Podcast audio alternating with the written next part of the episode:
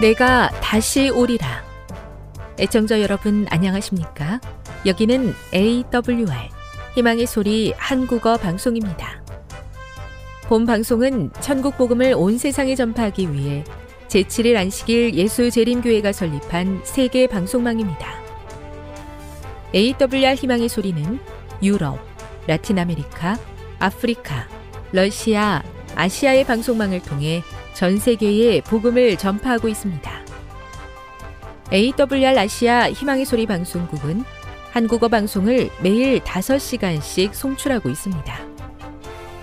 희망의 소리 방송은 인터넷과 스마트폰을 통해서도 언제나 청취하실 수 있습니다. 들으실 수 있는 인터넷 주소는 awr.org입니다. 유튜브로는 AWR 코리아로 검색하시면 됩니다.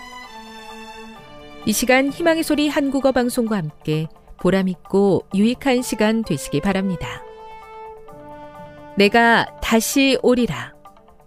여기는 AWR 희망의 소리 한국어 방송입니다. 주파수 안내입니다. 괌에서 송출하는 우리 방송은 한국 표준시로 밤 9시에 9895kHz로 밤 11시에 9800kHz로 다음날 오전 6시에 9695kHz로 각각 1시간씩 방송하고 있습니다. 우즈베키스탄에서 송출하는 우리 방송은 한국 표준시로 밤 10시에 15,670kHz로 타지키스탄에서는 밤 9시에 15,505kHz로 송출하고 있습니다. 애청자 여러분의 많은 청취 바랍니다.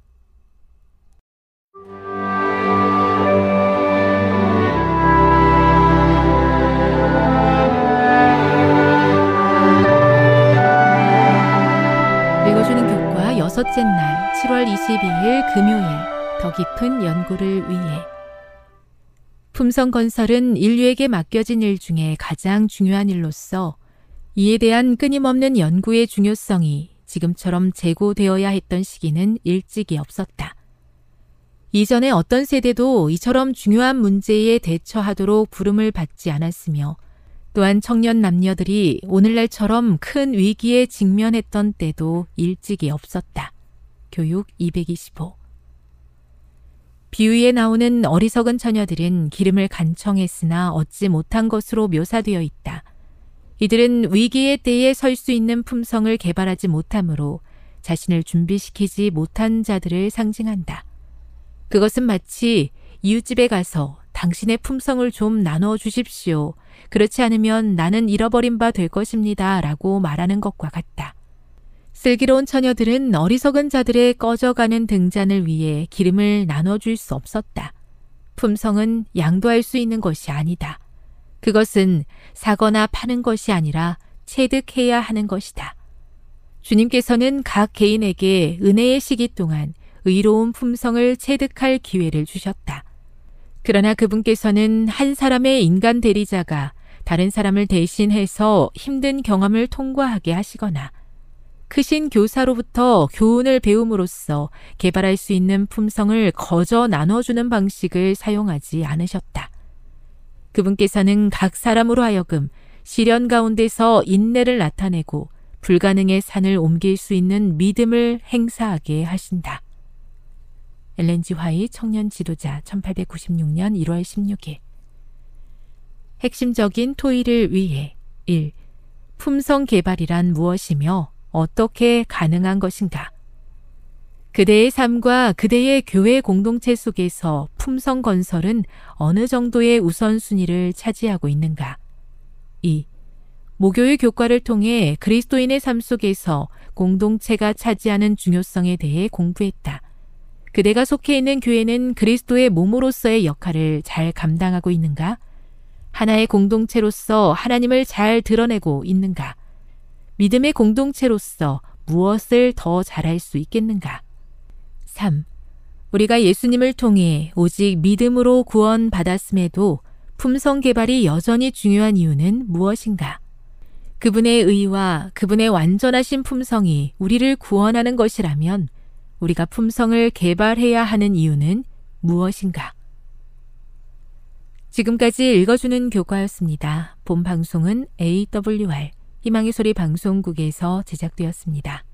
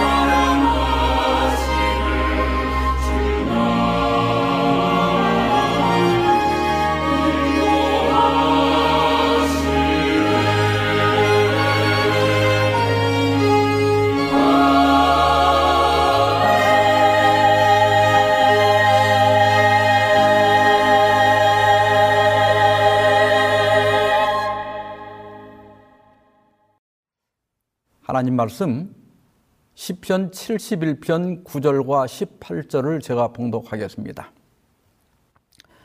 늙을 때 나를 버리지 마시며 내 힘이 쇠약할 때 나를 떠나지 마소서. 하나님이여 내가 늙어 백발이 될 때도 나를 버리지 마시며 내가 주의 힘을 후대에 전하고 주의 능력을 장래 모든 사람에게 전하기까지 나를 버리지 마소서. 내 백성을 위로하라.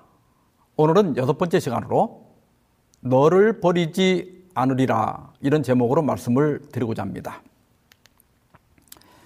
아, 지난 2018년 4월에 배우 최은희 씨가 별세했습니다. 요즘 젊은 분들은 잘 모를지 모르지만 1950년대, 60년대 여배우 하면 김지미, 엄앵란, 최은희였습니다. 그리고 1978년에 신상옥 감독과 납북됐다가 8년 만에 탈출해서 화제가 되기도 했었죠. 2006년에 남편과 사별하고 죽기 4년 전부터 신장 투석을 받아왔고 또 척추 협착증으로 휠체어 신세를 지고 살았다고 합니다. 최은희 씨는 죽기 전에 중앙일보와의 인터뷰에서 이렇게 말했다고 그래요. 화려하게 살아온 것 같지만 지금까지 변변한 폐물 하나 없다. 촬영장마다 짐을 풀고 다시 싸는 트렁크 인생이었다. 돈 한 번 풍족하게 쓴 적도 없다. 그랬다 그래요. 참 이 말 속에 그분의 휴한과 또 고단한 삶이 느껴지고 있습니다. 최은희 씨는 자신의 장례식 때 가수 김도양의 난 참 바보처럼 살았군요. 이 노래를 틀어달라, 틀어달라고 했다고 그래요. 그 가사가 이렇습니다. 한번 읽어보겠습니다. 어느 날 난 낙엽 지는 소리에 갑자기 텅 빈 내 마음을 보았죠. 그냥 덧없이 살아버린 그런 세월을 느낀 거죠. 저 떨어지는 낙엽처럼 그렇게 살아버린 내 인생을 잃어버린 것이 아닐까, 늦어버린 것이 아닐까. 흘러버린 세월을 찾을 수만 있다면 얼마나 좋을까, 좋을까. 난 참 바보처럼 살았군요. 자신의 삶이 얼마나 후회가 되고 또 한이 되면 이런 노래를 틀어달라고 했겠습니까?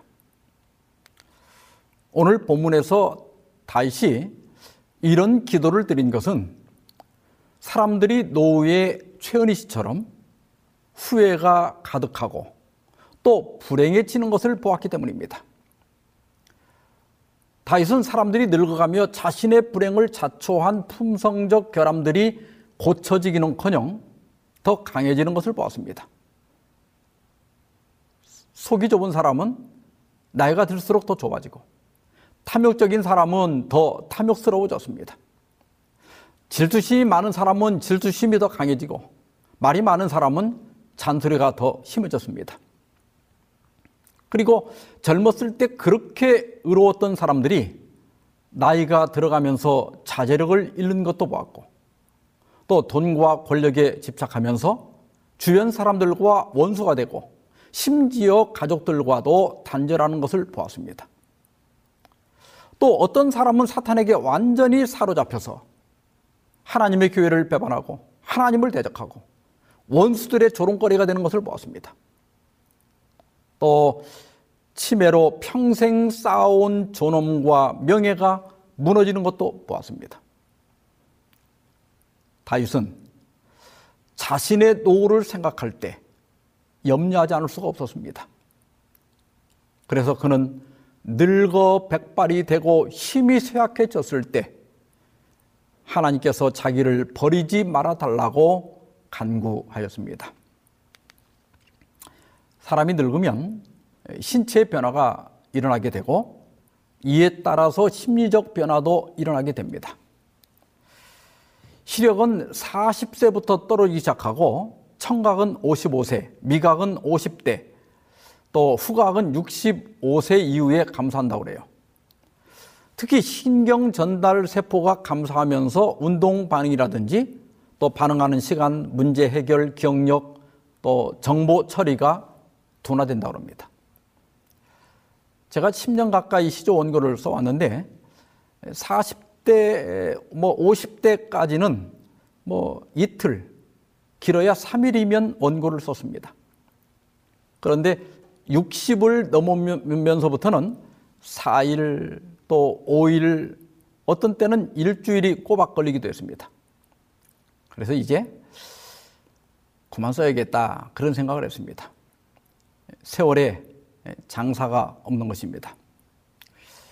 그리고 이 지능은 유동성 지능과 결정성 지능으로 나누어지는데 유동성 지능이라고 하는 것은 전혀 경험하지 못한 문제를 해결하는 능력이고 결정성 지능은 이미 경험한 문제를 해결하는 능력입니다.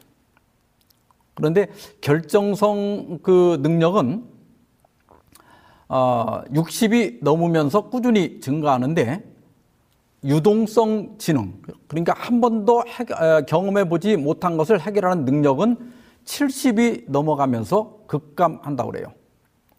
그래서 여러분 보청기를 착용한다든지 또 뭐 인터넷 뱅킹을 이용한다든지 또 카카오 택시 이런 걸 통해 이런 앱들을 사용한다든지 이런 것들은 60세 이전부터 사용을 해야 나중에도 사용할 수가 있다고 합니다.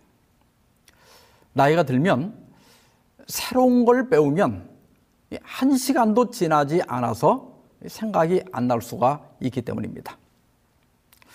그리고 이제 나이가 들어가면서 단기 기억이나 최근 기억은 약화됩니다.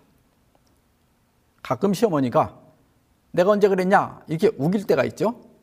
이게 거짓말하는 게 아니라 정말 기억이 안 나서 그럴 수가 있습니다. 그 대신 삶의 경험을 통해 얻은 지혜로 어, 이렇게 보완해 나갈 수는 있다고 그래요. 그리고 영성은 더 깊어질 수 있지만 신체 기능이 저하되면서 종교 활동이 감소하면 영성도 감소하는 것으로 나타나 있습니다. 특히 나이가 들수록 보는 것보다는 듣는 것이 더 기억이 잘 된다고 해요. 그래서 TV를 보는 것보다는 말씀을 듣는 시간을 많이 가는 것이 좋습니다. 그리고 은퇴를 하게 되면 자아가 와야 되어서 정체성 위기에 직면하게 됩니다. 그래서 이렇게 은퇴한 다음에 남자들이 막노동이라도 하려고 하는 것은 자기 존재감을 찾으려고 그러는 거예요. 그래서 교회에서 일을 열심히 하든지 또 사회봉사를 하든지 아니, 아니면 손주라도 키우면 좋습니다. 그리고 성격적으로는 내향성, 수동성, 조심성, 경직성, 우울 성향, 또 생애 회상, 의존성, 의존성 등이 증가하고 유산을 남기려는 경향을 보인다 그랬습니다. 아, 즐거운 사라 등 그 피라 사건으로 곤욕을 치렀던 고 마광수 교수가 쓴 늙는 것의 서러움이라고 하는 시가 있습니다. 어렸을 때 버스를 타면 길가의 집들이 지나가고 버스는 가만히 서 있는 것처럼 느껴졌었다. 어렸을 때 물가에 서면 물은 가만히 있고 내가 흘러가는 것처럼 느껴졌었다. 그러나 지금 버스를 타면 집들은 가만히 있고 나만 달려가는 것처럼 느껴진다.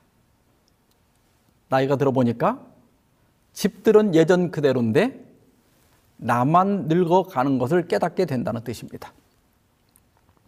지금 물가에 서면 나는 가만히 있고 강물만 흘러가는 것처럼 느껴진다. 이 강물을 보면서 붙잡을 수 없는 세월에 대한 회한이 담긴 시입니다. 그러면 어떻게 하면 좋은 노년을 맞을 수 있을까? 먼저 좋은 노년이란 어떤 것인가 여기에 대해서 잠깐 알아보도록 하겠습니다. 잠언 16장 31절에 보면 백발은 영화의 멸류관이라 공의로운 길에서 얻으리라 그랬습니다. 여러분, 늙어간다는 것이 나쁜 것은 아닙니다. 늙기 전에 죽은 자들이 얼마나 많습니까? 전도서 9장, 9장 4절에 보면 산 개가 죽은 사자보다 낫다고 했습니다. 여러분, 내가 늙었다는 것은 지금까지 살아남았다는 뜻이에요. 그리고 백발은 공의로운 길에서 얻는다고 했으니 또 잘 살았다는 뜻입니다. 그래서 여러분, 늙는 것은 패배가 아닙니다. 백발은 영화의 멸류관이라고 했습니다. 거울에 비친 흰머리나 또 빠진 머리, 주름살은 오늘까지 살아남은 승리의 멸류관입니다. 그래서 늙어가는 것을 슬퍼하지 말고, 그래, 잘 살았다. 이렇게 자신을 위로하시기 바랍니다. 아, 심리학자인 사회심리학자인 레이처는 아, 노년기 심리 적응에 다섯 가지 유형이 있다는 것을 발견했습니다. 먼저는 성숙형인데 늙어가는 자신을 있는 그대로 받아들이고 지나온 생애의 불운과 실패보다 성공과 행운에 더 비중을 두며 지나온 삶과 지금의 삶 모두에 감사하는 사람입니다. 두 번째는 은둔형입니다. 일생 동안 지고 온 무거운 짐과 복잡한 인간관계에서 벗어나 조용하게 수동적으로 인생을 보내는 노인들로 은퇴하여 한적한 교회나 시골에서 지내는 사람들입니다. 세 번째는 무장형인데 노화와 다가온 죽음의 불안을 없애기 위해 왕성한 활동을 계속하면서 정신적, 신체적 능력의 저하를 인정하지 않는 사람들입니다. 네 번째는 자체경인데 자기 인생의 실패 원인을 자기에게서만 찾으며 쉽게 우울에 빠지고 더러는 심해져 자살에 이르는 사람입니다. 다섯 번째는 분노형인데 자기 인생에서 성취하지 못한 것만 과장해서 생각하며 모든 것을 부모, 형제, 배우자, 자녀, 시대, 돈 탓으로 돌리고 원망하는 사람입니다. 아, 여기 다섯 가지 유형 가운데 성숙형이나 은둔형 또 무장형은 성공적으로 노년에 적응한 사람들입니다. 이런 분들은 나름대로 긍정적이고 행복한 노후를 보내게 됩니다. 그런데 자책형과 분노형은 적응에 실패한 사람들로 자책형은 우울증에 빠지기가 쉽고 또 불행하게 삶을 마감할 가능성이 높습니다. 분노형은 나중에 고령이 되고 돈이 떨어지면 친구는 물론 가족들에게도 환영받지 못하는 고독한 노후를 보낼 수 있습니다. 만약 여러분이 자책형에 속한다면 자신의 실패나 불행이 정말 내 탓인지 따져볼 필요가 있습니다. 대개 이런 분들이 진실하고 정직한 분들이 많습니다. 그래서 남에게 조금 더 피해를 끼치지 않으려고 해요. 그 대신 이 감정에 찌꺼기가 많습니다. 어, 이런 부정적인 생각을 자꾸 버리는 연습을 하는 것이 좋습니다. 분노형은 다른 말로 하면 원망, 원망형입니다. 배우자나 자식들에 대한 원망과 분노가 많아요. 내가 시부모 또 시댁 식구들에게 어떻게 했는데 이제 와서 남편이 그럴 수 있냐? 또 내가 자식들을 어떻게 키웠는데 늙은 나를 찾아오지도 않는다. 또 용돈도 주지 않는다. 예. 근데 그 말들이 맞긴 맞는 말이에요. 그런데 계속 이렇게 화를 내는 것이 전혀 도움이 안 됩니다. 오히려 그럴수록 더 멀어지게 돼 있어요. 물론 내가 많이 베푼 건 사실이지만 또 그러면서 내가 잘못한 것은 없나 이 반성도 해봐야 됩니다. 자기 잘못을 일정 부분 인정할 때 그때 문제가 해결되기 시작합니다. 그래서 기도할 때도 원망이나 또 남 탓보다는 그들이 일부러 저러는 게 아니고 몰라서 저러는 겁니다. 다 내 잘못입니다. 이렇게 기도를 해보시기 바랍니다. 그러면 해결의 실마리가 잡힐 수 있습니다. 김영수님이 쓴 고독이 사랑에 닿을 때란 책이 있는데 여기에 이런 글이 있습니다. 늙고 있다는 것이 기쁨일 수 있다는 것은 얼마나 다행스러운 일인가. 뒤를 돌아보면서 덧없음의 눈물만 흘리거나 남을 원망하면서 삶에 대한 허무감에 젖지 않고 지금의 나를 있게 한 성스러운 존재와 가족들과 이웃들에게 고마운 마음을 일구면서 미소를 지을 수 있다는 것은 정말로 기쁜 일이다. 이분은 성숙형입니다. 과거는 흘러간 대로 두고 한 생명으로 태어나서 저 푸른 하늘과 빛나는 태양, 또 달과 별들, 또 안개가 이렇게 피어오르는 산, 또 물가에 피는 예, 물안개 피는 강, 또 푸른 숲을 바라볼 수 있었다는 그 사실만으로도 감사하는 사람입니다. 그리고 이혜인 수녀가 쓴 작은 위로라고 하는 시집이 있는데 거기에 어, 어느 노인의 고백이라는 시가 있어요. 하루 종일 창밖을 내다보는 일이 나의 일과가 되었습니다. 누가 오지 않아도 창이 있어 고맙고 하늘도 구름도 바람도 벗이 됩니다. 이왕이면 외로움도 눈부시도록 가끔은 음악을 듣습니다. 이 세상을 떠나기 전 내가 용서할 일도 용서받을 일도 참 많지만 너무 조바심하거나 걱정하진 않기로 합니다. 고요하고 고요하게 하나의 노래처럼 한 입의 풀잎처럼 사라질 수 있다면 난 잊혀져도 행복할 거예요. 이분은 은둔형이에요. 비록 대부분 혼자지만 외로움을 즐깁니다. 이왕이면 외로움도 눈부시도록 가끔은 음악을 듣습니다. 저는 이 구절이 참 멋있게 느껴집니다. 우리 모두 이런 성공적인 노후를 보내게 되시기를 주의 이름으로 축원합니다.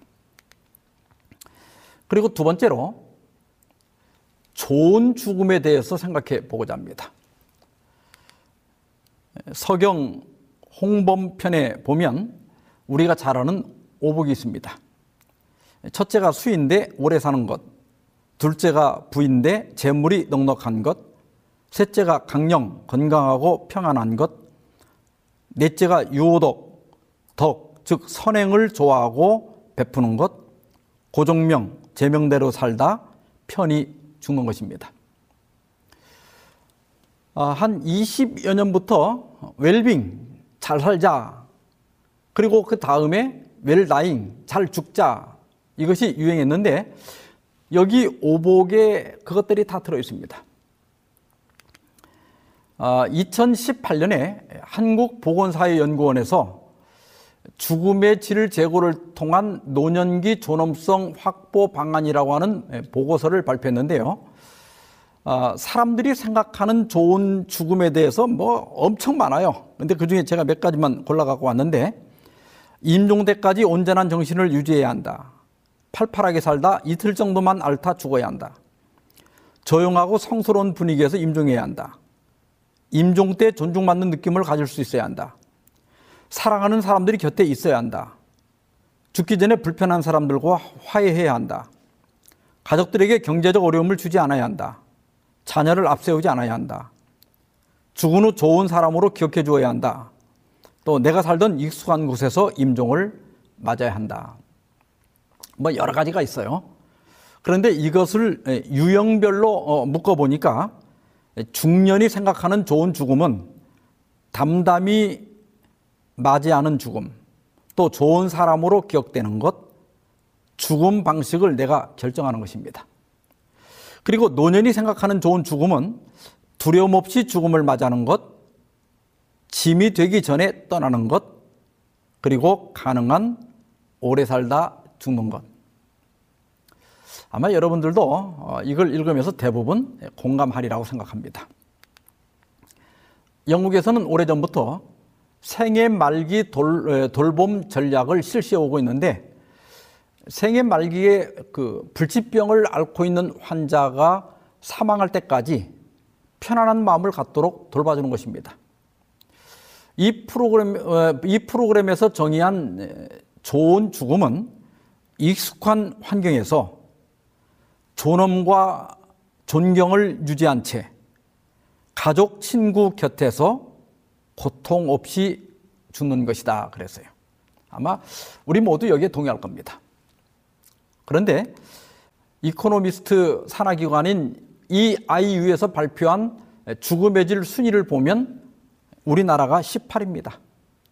1위가 영국, 2위가 호주, 3위가 뉴질랜드, 4위가 아일랜드, 벨기에가 5위가 벨, 벨기에입니다. 어, 미국이 9위고 프랑스가 10위예요. 그런데 아시아 국가에서 10위권 안에 든 나라는 대만 하나뿐입니다. 우리나라도 많이 좋아졌지만 아직 더 분발해야 됩니다. 미국 작가 미치 앨봄이 쓴 모리와 함께한 화요일이라고 하는 책이 있습니다.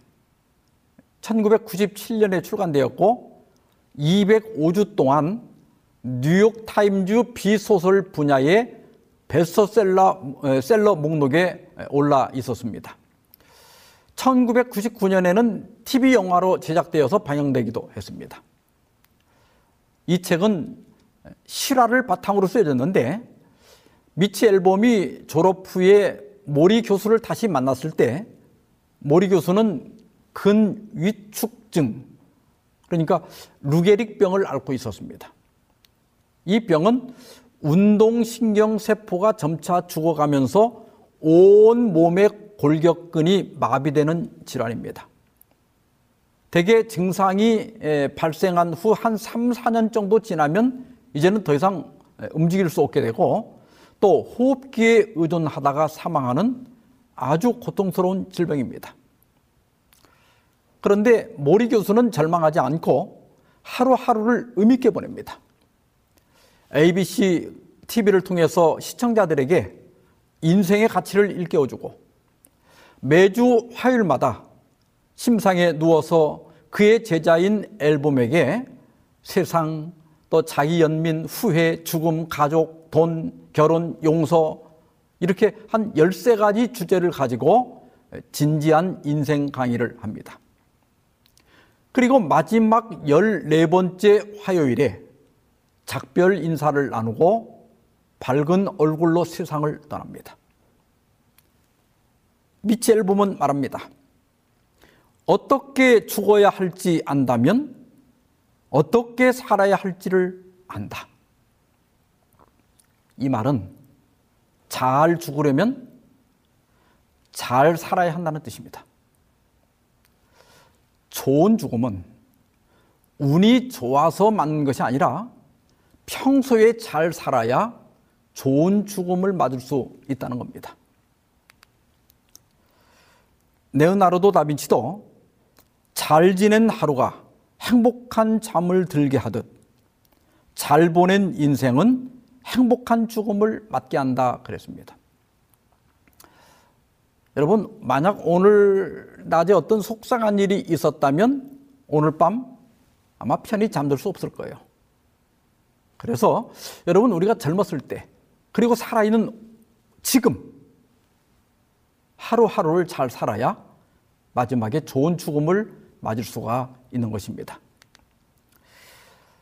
아, 지난, 지난 2013년 시애틀 타임즈에 자기 부고를 써놓고 떠난 작가의 기사가 실린 적이 있습니다. 여성 작가인 제인 로터의 이야기입니다. 그녀는 말하기를 암 환자의 장점은 자기 부고를 쓸 시간이 있다는 거예요. 그리고 남편에 대한 인사, 또 딸에 대한 마지막 조언을 했습니다. 그 기사의 끝부분을 제가 좀 읽어보면, 로터는 내가 바꿀 수 없는 일로 슬퍼하는 대신 나의 충만했, 충만했던 삶에 기뻐하기로 결정했다. 태양, 달, 호숫가의 산책, 내 손을 쥐던 어린아이의 손, 이 신나는 세상으로부터 영원한 휴가를 떠나는 것이라고 적었다. 로터는 이 아름다운 날 여기 있어서 행복했다. 사랑을 담아 제인이라고 부고를 끝맺었다.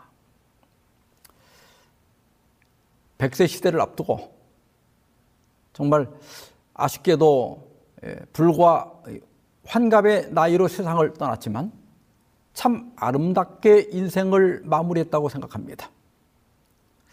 이런 좋은 죽음을 우리가 어떻게 하면 맞이할 수 있을까? 그건 뭐예요? 잘 살아야 됩니다. 그래서 세 번째로 어, 좋은 삶에 대해서 좀 생각해 보고자 합니다.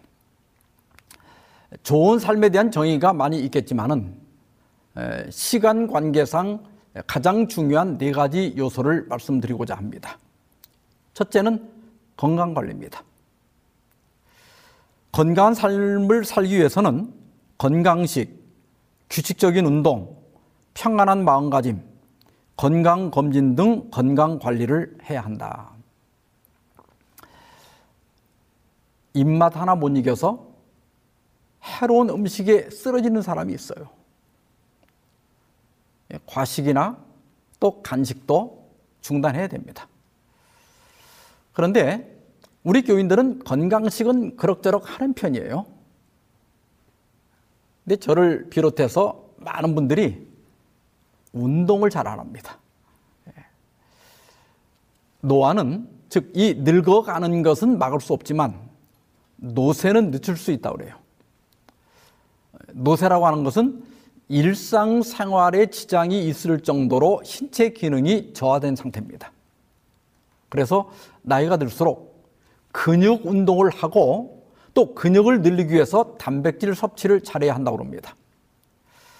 저도 은퇴 후에 규칙적으로 운동을 하고 있는데 유연성 강화 운동 그러니까 스트레칭 이걸 잘 해야 되고 그 다음에 걷기나 달리기 같은 유산소 운동, 그리고 근육 운동, 이것이 운동의 3대 요소라고 그래요. 이것을 나이가 들수록 열심히 해야 됩니다. 특별히 근육 중에 나이가 들수록 허벅지 근육이 중요하다고 그래요.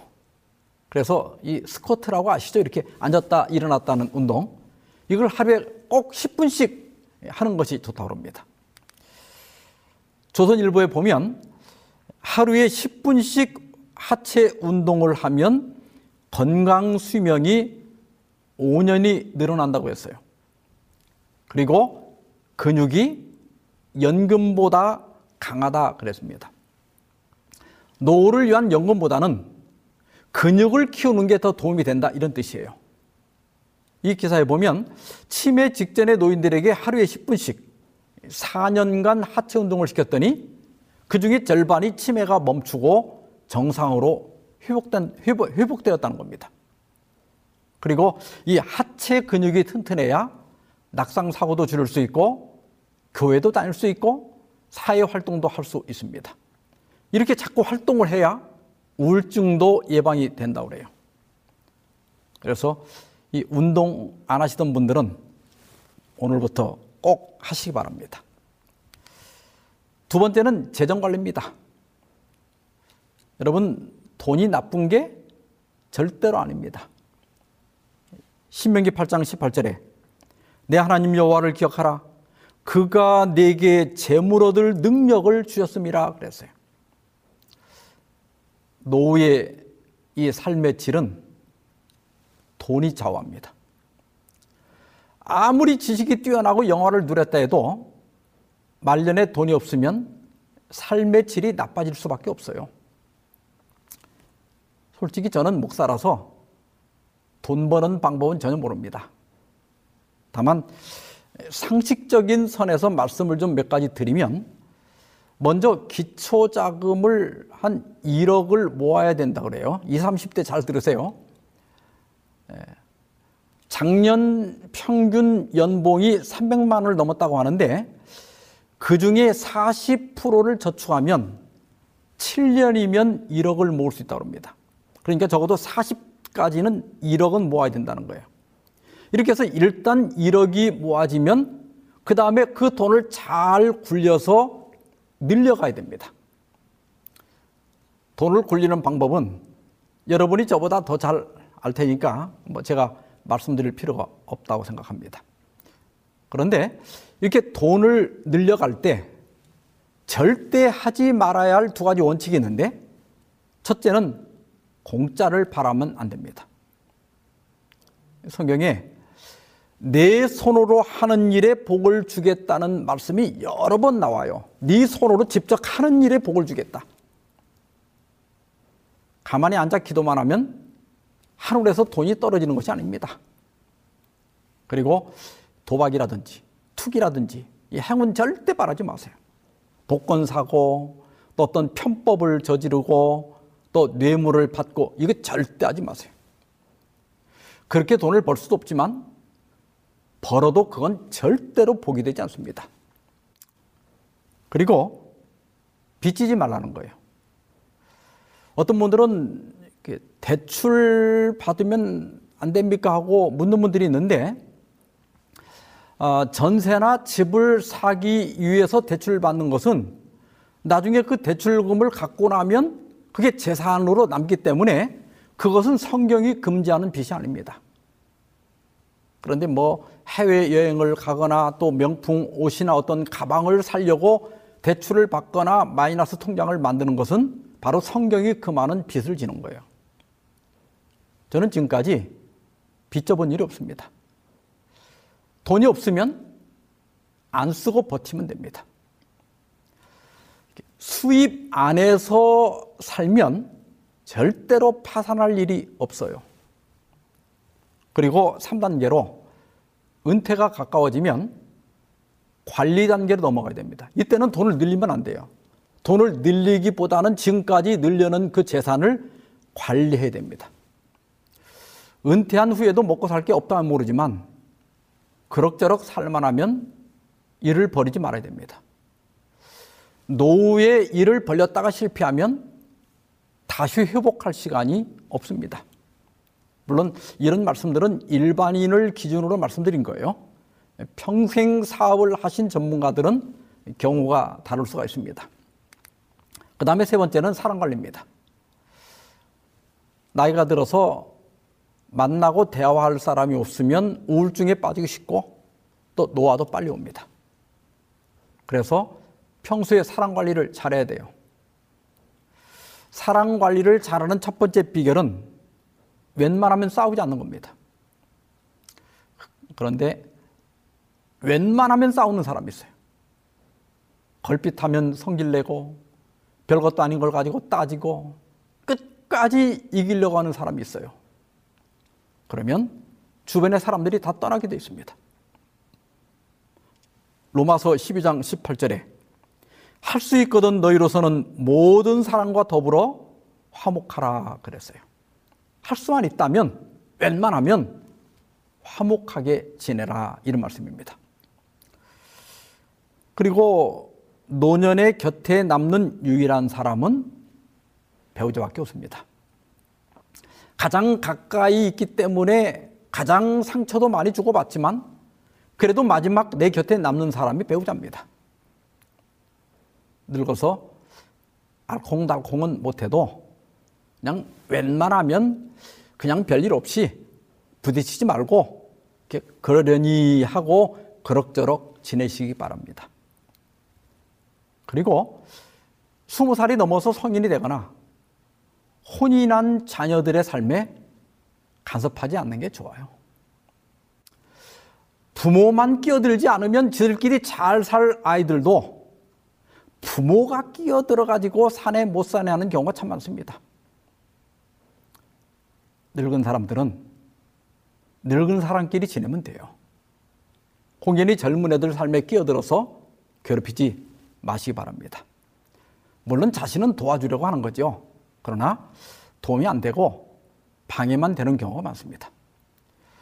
젊은 애들은 젊은 애들끼리 살게 놔두고 늙은이들은 우리 늙은이들끼리 토닥여 가면서 사는 것이 지혜입니다. 또한 적극적으로 친구를 사게 됩니다. 누가 다가오기를 기다리지 말고 내가 가, 아, 다가가는 게 중요해요. 그리고 친구를 사귀려면 시간도 좀 내야 되고 또 어떤 때는 돈도 좀 써야 돼요. 그래서 제가 조금 전에 돈도 좀 모아놓으라고 한 겁니다. 그리고 친한 사람과는 동거래하지 않는다. 동거래하는 사람들 보면요. 언젠가는 돈도 잃고 사람도 잃어요. 친구가 정 어려우면 가능한 범위 안에서 그냥 도와주고 끝내는 게 좋습니다. 그리고 내 주장만 하지 말고 타협할 줄 알아야 한다. 나이가 들고 나면 뭐 평생 온갖 경험을 많이 했기 때문에 아는 게 많아요. 그런데 그게 나에게 통한 것이 다른 사람에게도 다 통하는 건 아니에요. 그래서 나이 들수록 너무 잘난 척하지 말고 뭐든지 적당한 게 좋습니다. 대통령 영부인도 했고 미국 연방 상원 의원도 했고 국무장관 그리고 미국 역사상 최초로 어, 여성 대통령 후보까지 지낸 힐러리 클린턴은 사랑하고 사랑받는 일 이외의 모든 것은 인생의 배경 음악에 지나지 않는다 그랬습니다. 그래서 여러분 사람을 소중히 여기고 또 인연을 소중히 여길 줄 알아야 돼요. 그래야 나이가 들수록 인생이 풍요로워지는 것입니다. 네 번째는 가장 중요한 건데 바로 믿음 관리입니다. 시편 146편 5절에 야곱의 하나님을 자기의 도움으로 삼으며 여호와 자기 하나님에게 자기의 소망을 두는 자가 복이 있도다 그랬습니다. 좋은 삶을 위해서 건강 관리도 하고 돈도 모으고 친구도 사귀지만 그러나 정말 끝까지 도움이 될 분은 하나님밖에 없습니다. 부모도 또 배우자도 친구도 언젠가는 내 곁을 떠나갑니다. 돈도 나에게 도움이 안 될 때가 옵니다. 하나님만이 영원히 나의 도움이 되십니다. 임종의 침상에서 위로와 힘과 소망을 줄 수 있는 분은 하나님밖에 없습니다. 그러므로 늘 믿음에 굳게 서시기를 바랍니다. 그리고 홀로 되신 분들도 계시고 또 가족이 있긴 하지만 혼자 지내는 분들도 어, 있죠. 예, 디모데전서 5장 5절 6절에 참 과부로서 의로운 자는 하나님께 소망을 두어 주야로 항상 간구와 기도를 하거니와 향락을 좋아하는 자는 살았으나 죽었느니라 그랬습니다. 이것저것 해봐야 그때 잠깐뿐이고 다 시간 낭비고 돈 낭비입니다. 취미가 신앙이면 제일 좋습니다. 하나님께 소망을 두고 말씀 듣고 기도하고 또 교회 가는 것을 일과로 삼고 취미로 삼으시기 바랍니다. 그러면 외롭지 않을 수 있어요. 오늘 본문에서 다윗은 늙을 때 나를 버리지 마시며 내 힘이 쇠약할 때 나를 떠나지 말아 달라고 간구했습니다. 이것이 또한 자신이 늙어가는 것을 깨닫는 모든 사람들의 기도입니다. 몇 달 전에 안식일 예배를 마치고 여집사님들이 몇 명 모여가지고 얘기를 나누는데 한 분이 그런 얘기를 해요. 다른 건 몰라도 치매는 안 걸렸으면 좋겠어. 엉뚱한 소리나 하고 자식들도 몰라보고 그럼 어떡해? 그러니까 그 옆에 있는 집사님이 맞아 맞아 치매는 절대 걸리면 안 돼. 예. 그래서 제가 옆에서 빙긋이 웃고 있으니까 목사님 왜 웃어요? 그래요. 그래서 제가 그게 바란다고 되나? 누구는 뭐 치매 걸려서 걸린, 치매 걸리나? 어, 치매 걸리고 싶어서 걸리나? 다 쓸데없는 걱정이고, 그냥 살아요. 만약 내가 치매 걸리면 그건 내가 걱정할 일이 아니고 주변 사람들이 걱정할 일이고 또 하나님이 알아서 하실 건데 뭐하러 미리 걱정합니까? 그래서 우리가 다 웃고 말았습니다. 다윗과 우리 모두의 이런 염려에 대하여 하나님께서는 이사야 46장 3절 4절에서 이렇게 말씀하십니다. 야곱의 집이요. 이스라엘 집에 남은 모든 자여 내게 들을지어다. 배에서 태어남으로부터 내게 안겼고 태에서 나무로부터 내게 업힌 너희여 너희가 노년에 이르기까지 내가 그리하겠고 백발이 되기까지 내가 너희를 품을 것이라. 내가 지었은즉 내가 업을 것이요. 내가 품고 구하여 내리라 내가 지었으니 업을 것이요 품을 것이요 구하여 내리라 이 얼마나 든든한 약속입니까? 요람에서 무덤까지 하나님은 우리와 함께 계실 뿐 아니라 마지막 날에 무덤에서 불러내실 것입니다. 나이가 들어가고 늙어가는 것에 대해 두려워하지 말고 우리 하나님을 신뢰하면서 평안한 삶을 살기를 바라면서 오늘 말씀 마치겠습니다. 기도하십시다. 자비하신 저희들의 하나님 아버지, 나이가 들어가고 육신과 정신이 연약해져 가는 것을 느끼며 허무하고 불안해하는 저희들에게 내가 지었으니 업을 것이고 또 품을 것이고 구하여 내리라는 귀한 약속을 주셔서 감사합니다.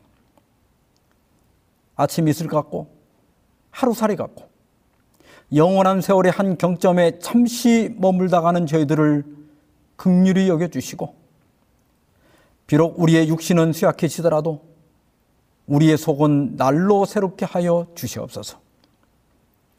늙고 병들고 가난하고 외로운 주의 자녀들을 돌아보시고 비록 이 땅에서는 힘겹게 살았으나 주의 나라가 임할 때 그 나라로 인도하사 타함이 없는 영광을 누리게 하여 주시옵소서. 이 모든 말씀을 우리 주 예수 그리스도의 이름으로 기도하옵나이다. 아멘.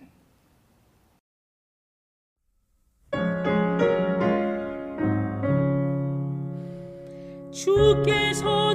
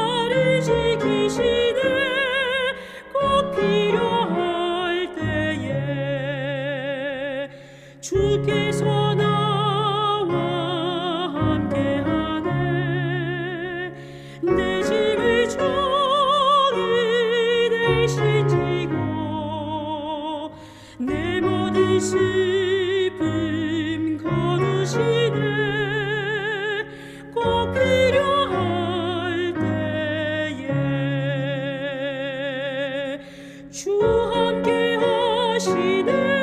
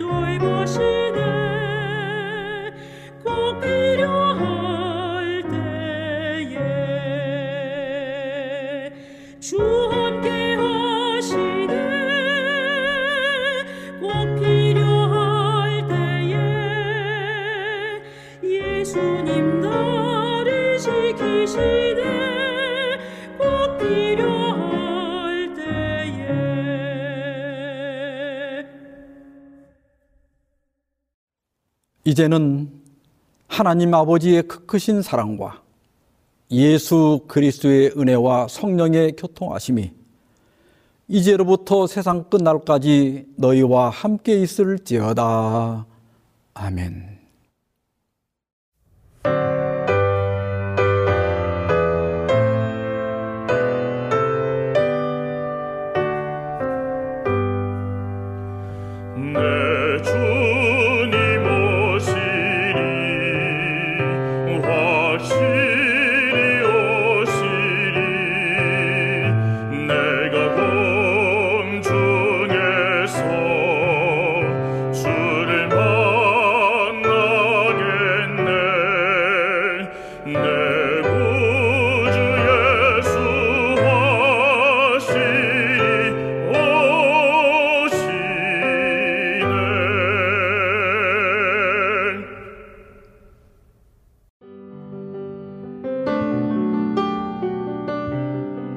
행복한 시간 되셨습니까?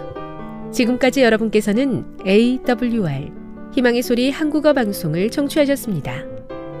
방송을 청취하시고 문의를 원하시는 분은 우편번호 02461 대한민국 서울시 동대문구 이문로 1길 11 희망의 소리 방송부 앞으로 편지나 엽서를 보내주시거나 지역번호 02에 3299에 5296에서 8번으로 전화 주시기 바랍니다.